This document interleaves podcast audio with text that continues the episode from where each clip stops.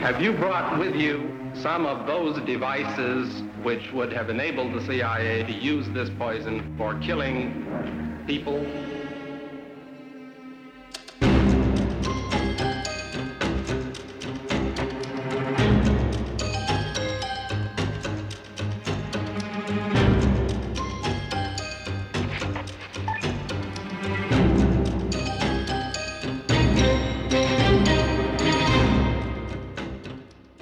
Lytter til det hemmeligste af det hemmelige. Et program om den kolde krigs hemmeligheder. Mit navn er Anders Christiansen, og med i studiet er dokumentarist Christian Kirk Muff. Mina herrar, för vilken gång i ordningen är vi här? För vilken gång i ordningen är vi församlade och förbereder oss och slipar våra argument? Vet ni vad jag hoppas? För sista gången. Det sitter en skådespelare på tronen och spelar hög herre. En lögnhals som satt förtrycket i system. Han måste bort. Han måste bort. Så enkelt är det. Mine herrer, hvor mange gange har vi siddet her? For hvilken gang er vi forsamlet her for at forberede os og skærpe vores argumenter? Ved I, hvad jeg håber? For sidste gang. Der sidder en skuespiller på tronen og spiller høj herre. En løgner, der har sat undertrykkelse i system. Han må væk. Han må væk. Så enkelt er det. Det er stykket om forrige gang en svensk statsoverhoved er blevet skudt og dræbt af en enkelt kugle i ryggen af en mand fra hans eget militær. Det er Gustav den 3., der til et maskebal bliver skudt i ryggen af en øh, svensk kaptajn fordi en række højtstående militær og adelsfolk er enige om, at han er en fare for Sverige. Så det bliver sendt om eftermiddagen, og kan i et sammenhæng som den, vi ser den i, forstås som et call to action til folk, som er vidne om, at noget kan ske. Det er i dag. Vi slår til. Den her kulturforening har jo selvfølgelig en række medlemmer, og på medlemslisten, der finder man blandt andet Østling. Så.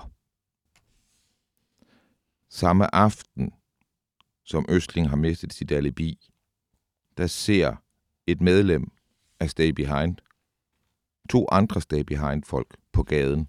To folk, som han ved, at det, at de er sammen, betyder, at der er en operation i gang, for de vil ikke være sammen i privat sammenhæng. Samtidig er der dusinvis af observationer af overvågning omkring Palmeparts lejlighed. Den S-togstation, T-banestation i Stockholm hedder det, som de går til for at køre mod deres biograf, hvor der også er set walkie-talkies, hvorefter de går mod deres død på hjørnet af Sværvæggen og Tunnelgatan, hvor der også er observeret, observeret walkie-talkies. Mm. Så sker mordet. Og øh, bortset fra et mærkeligt tilfælde, så bliver den første politigruppe, der ankommer til morstedet, det er en gruppe af Østlings nærmeste kollegaer, deriblandt hans meget tætte kollega og i den kommende tid forretningspartner, Klaas Dyrfeldt. Palme myrdes 23 21 på hjørnet af Sværvæggen og Tunnelgarten.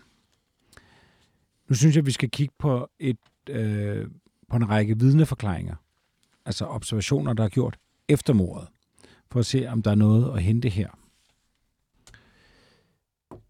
Det her dokument, jeg øh, klikker frem på computeren nu, det er for mig måske et af de mest væsentlige dokumenter i hele Palmekomplekset overhovedet.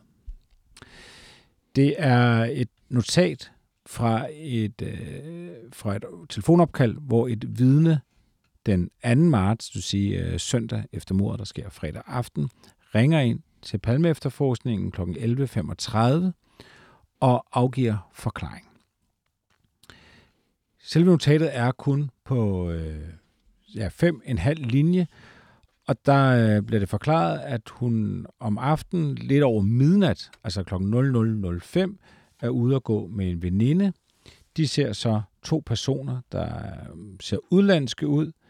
De øh, kommer slendrende, og de går så ind i en øh, kassebil eller en varevogn, og øh, mens de går forbi øh, damerne, så siger den ene, han havde vel ikke behøvet at dræbe ham.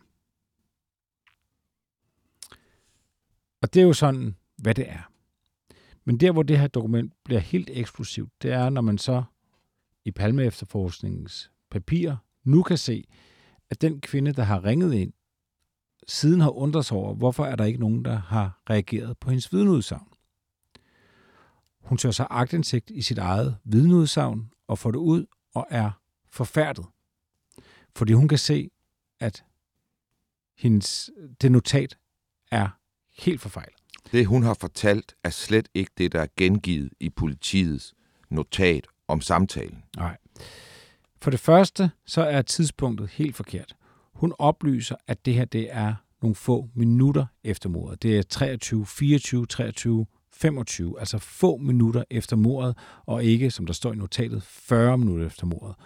Grunden til, at hun ved det, det er, fordi der, hvor hun går, det er lige på den anden side af et, et kæmpe øh, indkøbscenter, shopping mall, eller hvad man kalder det, der hedder Olens. Og på øh, muren på Olens, der hænger der et kæmpe stort ur. Vi har begge to set det. Det er 6 meter i diameter, det ur. Det er et kæmpe ur. Og hun ser på det ur, så hun ved præcis, hvad klokken er. Det foregår lige over, altså som lige ved siden af uret. Derudover så er det ikke to personer, hun ser. Det er tre personer. Hun oplyser, at de snakker rigsvensk. Altså, de har en, en svensk dialekt uden brud, som de kalder det på svensk. Altså, det, det, det er en klar... Uden dialekt. Uden dialekt hedder det på dansk, tak. Det er ikke en varevogn, de hopper ind i. Det er en sportsvogn. De kommer ikke slendrende eller gående. De kommer styrtende. Faktisk i så voldsom fart, at hun er af den overbevisning om, at nu bliver hun overfaldet. Så hun springer ind i sådan en opgang sammen med, med veninden, fordi hun simpelthen er bange for de her mænd. Hun tror, at hun bliver overfaldet, for der kommer tre mænd løbende i panik. Hun beskriver dem jo også i en tilstand som panik. Og de skriger. Den ene af dem skriger, han skulle jo ikke dræbe ham. Han skulle jo ikke dræbe ham. Og det er tre minutter efter, at Palme er blevet skudt 500 meter væk. Ja. Og for god ordens skyld, så er der ikke andre mor i Stockholm den nat. Nej, og der er ikke noget tv, hvor der er en eller anden mærkelig twist.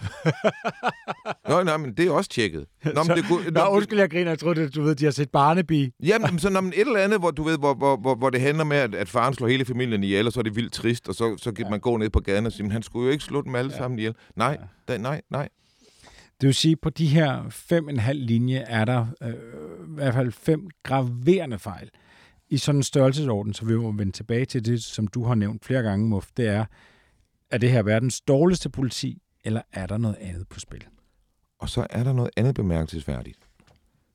Det er, at vi arbejder jo med et havernavne.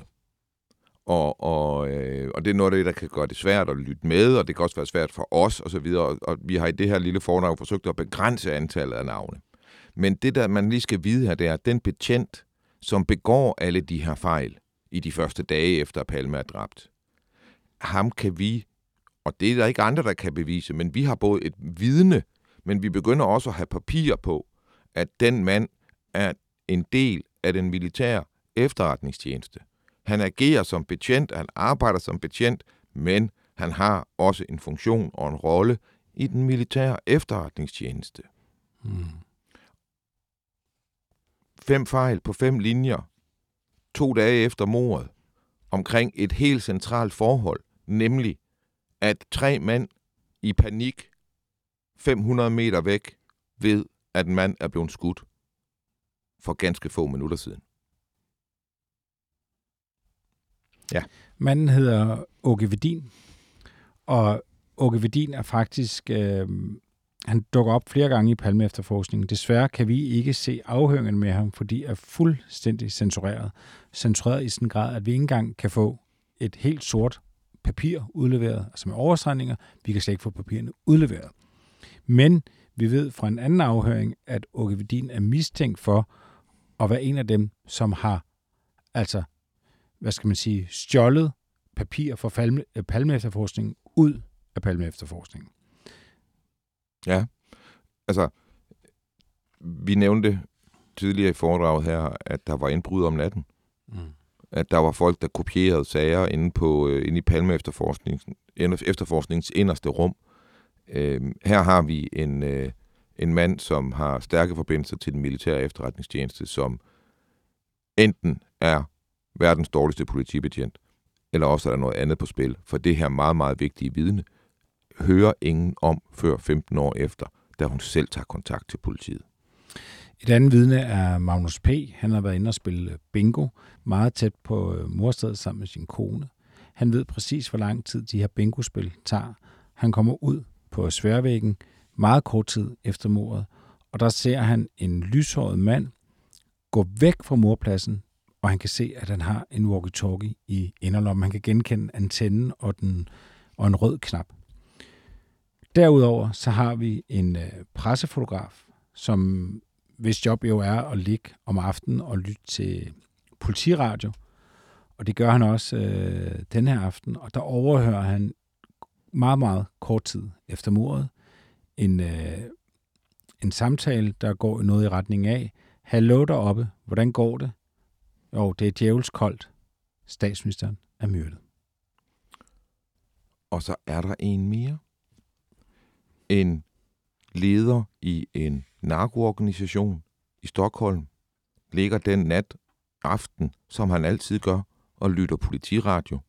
Han ved præcis på baggrund af stemmerne, hvem er øh, på arbejde den aften. Er det folk fra nar- narkoenhederne, der er ude og, og, og lave noget, og hvorhen i Stockholm er de cirka?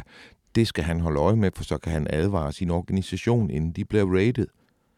Den her aften er det ikke meningen, at der skal være nogen former for politiaktioner i gang, udover det almindelige patruljeren.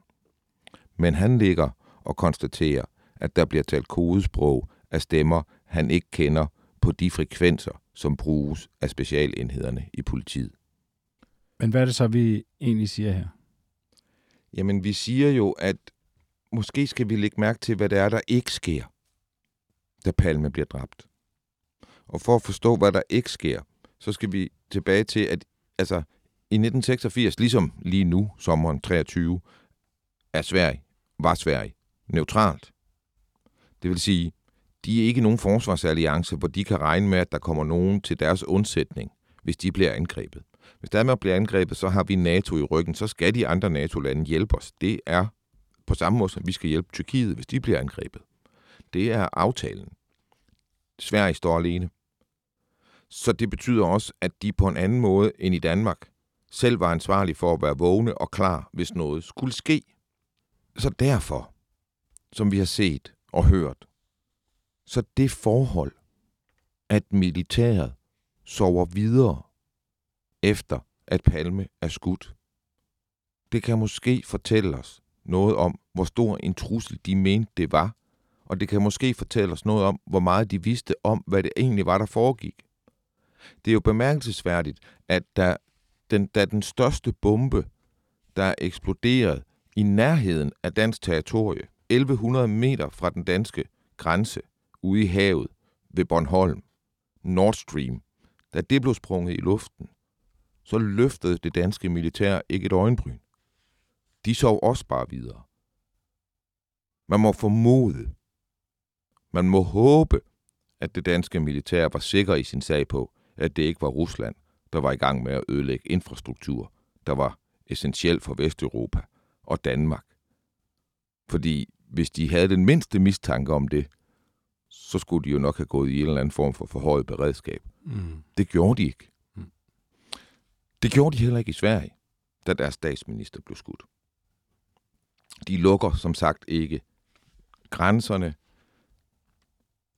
Hele byen, politikredsene i byen, ved først om det mange, mange timer efter. Og Hans Holmer tager kontrollen og kører hele efterforskningen af sporet tidligt lørdag. Det eneste, der fungerer, jeg startede med at sige, at 98 procent af, hvad der foregår i Sverige i tiden efter palmemordet, det ikke fungerer. Det fører til ynkelige skandaler og failure Der er én ting, der fungerer. Magtoverførsel til Ingvar Carlson. Det går glat. Det går hurtigt. Omkring en time efter, lidt mere end en time efter, at Palme er dræbt, så er Ingvar Carlson statsminister. Mm. Og så ved man, hvem der har magten. Mm. Så tilbage står, hvem tog beslutningen om at dræbe Olof Palme? Hvem er konkret med i komplottet? Mm. Hvem kender til sandheden, men dækker over den? Hvem var konkret med på gaden, da mordet skulle udføres? Og blandt dem, der konkret var med på gaden, hvor mange af dem vidste, at man skulle dræbe, og at man skulle dræbe en statsminister? Det er de spørgsmål, man skal besvare, før man helt forstår det her. Vi kan begynde at sige, hvordan. Mm. Men hvorfor? Præcis hvem? Og helt og præcis kunne svare på, hvorledes.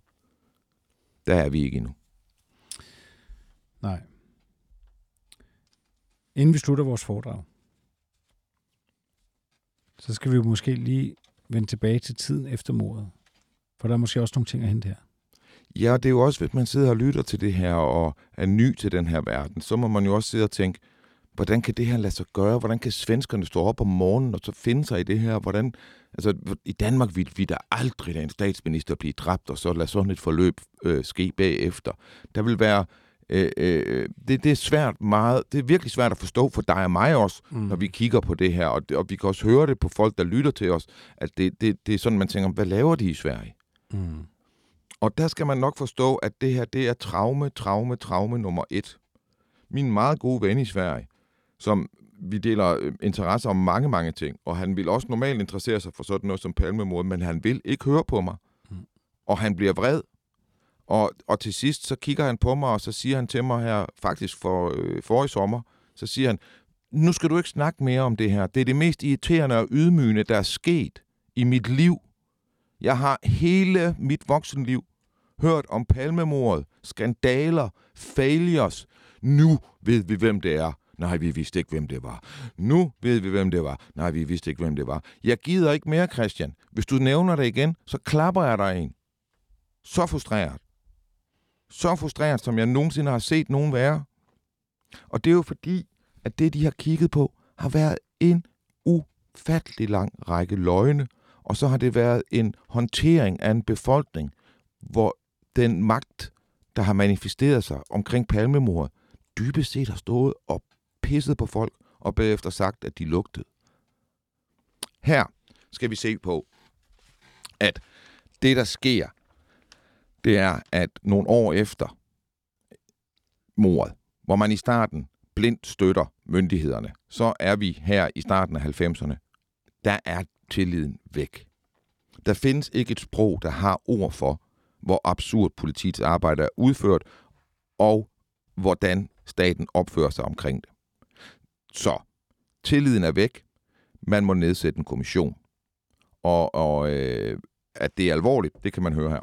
Eh, bakgrunden till att eh, beslutet om kommissionen eh, kom var ju det förhållandet att eh, mordet inte är uppklarat efter åtta år och att eh, så att säga vanligt folk undrar, som vi möter på, i olika sammanhang, vad som sker och eh, vad ligger bakom alla de uppgifter som eh, tid efter annan kommer. I. Nu skal man i gang med en kommission. Det er 94. Det skal man, fordi at journalister i Sverige har afdækket meget omkring Østling og, og alt det, der foregår, også med jægernissen og så videre. Øh, øh det har man ikke rigtig kendt til i offentligheden, men det begynder man at kende til i 394. Så derfor så, så skal man nu i gang med den her kommission. Men det, der så sker, det er, at på det tidspunkt, så siger politiet, nu er vi altså meget, meget tæt på at anholde en morder. Og så siger politikeren, okay, men skal vi så ikke lige vente med at nedsætte en kommission? Fordi, du ved, vi skal jo ikke, hvis I er så tæt på, så skal I ikke koncentrere jer om noget som helst andet. Og, øh, og så får de lov til at fortsætte et år mere, uden at kommissionen kommer i gang. Og, og de har ingenting. Det er jo kun Christer Petersen, de kører på. Men øh, så kommer de så i gang. Og her skal vi så høre, hvordan øh, formanden for kommissionen han lyder i 1995. Du har sagt att ni ska undanröja den misstro som kanske finns i det svenska samhället mot rättsväsendet efter problemen med Palmeutredningen. Vad menar du med det? Ja, det är inte jag som har formulerat så, det är Sveriges riksdag som har tagit upp frågan om en eventuell förtroendeklyfta och sagt att det är ett av skälen till att man vill tillsätta en kommission som får undersöka om det är så. Och då menar jag att, jag vet inte om det är förtroendeklyfta, men det har ju olika sammanhang. I media, inte minst i TV, i debattartiklar tagits upp påståenden som gör att det, finns, att det är angeläget, menar jag, att se över vad som kan ha skapat en eventuell förtroendeklyfta och om det har förekommit. Ja, og nu er det jo fedt at leve lidt i fremtiden i forhold til 1995. Ja. Fordi nu får de så lov at arbejde. Og så kommer de... Altså, den her øh, øh, kommission bliver i høj grad nedsat, fordi at man er øh, politis arbejde med at efterforske politiet selv mm. har været så dybt kritiseret. Mm. Og nu, efter fem år, så kommer rapporten her, kommissionens rapport, og så slår man fast, at politiet har jo hele tiden hævdet, der er ikke noget, vi har undersøgt hårdere end os selv. Altså bare tanken om, at nogen skulle mistænke os, har jo gjort, at vi har arbejdet tre gange så sobert og hårdt og i bund og i, helt i grund. Mm. Øh, øh, du ved, de, der er ikke en grænser for, hvor dygtige de selv synes, de har været omkring lige nøjagtigt at udrede sig selv. Og nu kommer kommissionen så og siger, jamen nej, det har I faktisk overhovedet ikke gjort. Og det er en meget sober øh, øh, rapport, øh, og skrevet i et meget sådan kancelisprog, men, men øh, kritikken er ikke til at tage fejl af. De har fejlet, hvad angår efterforskningen af øh, politiet. På den måde, som man siger i rapporten, der var nogle øh, tip omkring en politimand op ved Polarcirklen, som var væk et par dage omkring mordet, og som vist engang i fuldskab havde sagt, at han havde palme. Hans liv blev endevendt igennem flere måneder, og en fuldstændig systematisk efterforskning af ham blev foretaget. Det var en forbilledelig efterforskning, som viste, at manden umuligt kunne have begået mordet. Intet lignende er foretaget i forhold til nogle af de betjente, som har været nævnt omkring Stockholm. Så kunne man jo så mene, at nu har man en kommissions ord for, at politiet ikke har efterforsket den ulækreste mistanke, der er dukket op efter palmemordet. Mm. At politiet selv kunne være involveret. Nu, her, 14 år efter, der ved man det. 13 år efter. Så skulle man ikke til at komme i gang, mener journalister. Så øh, der er ingen, ingen fra kommissionen, der har præsenteret den her rapport. Ingen af dem vil stille op til spørgsmål. De afleverer den på sidste dagen, inden man går på ferie i Sverige. Ja. Den sidste fredag eftermiddag, hvorefter de nægter at svare på spørgsmål. Selvom de har modtaget medietræning for mange, mange, mange tusind kroner til at netop at kunne håndtere spørgsmål i ugerne op til. Ja. Den medietræning, den kan man se øh, udmønte sig i en mand, der skynder sig hen til sin bil hen over en parkeringsplads. Han bliver jagtet af journalister, mens han ikke Ja. vil svare. Det er formanden for kommissionen her. Ja, det Så det ender med, at justitsministeren må så forsvare det arbejde, den svenske stat foretager sig omkring palmemordet og politiets rolle. Man kan ju tycka att här har eh, din egen partiordförande mördats för 14 år sedan, du är justitieminister. Du får nu en rapport som du själv har beställt som visar på stora graverande luckor i det här polisarbetet som du ändå har trott att du var informerad om. Då skulle man ju kunna tycka att du skulle reagera på något sätt aktivt för att se till konkret att den här polisutredningen sköts på ett annat och fullödigare sätt i framtiden. Och än det får jag inte göra. Det är jag Du grundlagsförhindrad att göra. Men vad jag kan göra det är med att informera om vad man faktiskt gör. Men jag kan inte på något vis ge order eller ens framföra önskemål till att polisarbetet borde bedrivas på ett Jeg elsker Lars Bones. Det er den svenske journalist, som fører det her frem. Ja. Og, og, øh, og han har i, i årtier øh, gjort det her, og, og øh, altså, han, han gør det virkelig godt. Man må jo også sige, at øh, det er gefundenes fressen. Altså, det er, det er lækker biskner for en journalist, det her. Det er jo statsansatte, som alle ved er ude og skal forsvare noget, der ikke kan forsvares, men de får deres løn for at forsvare det uforsvarlige. Det findes jo som journalister ikke bedre. Altså, øh, det her er jo hykleri på den store klinge, Mm. fordi der sker ingenting. Ingenting. Intet. Nu skal vi frem til 16, og til de tips, vi snakkede om i starten af vores foredrag. Så kommer man i gang, Mm. og så begynder man at kigge på de her folk i militæret, Mm.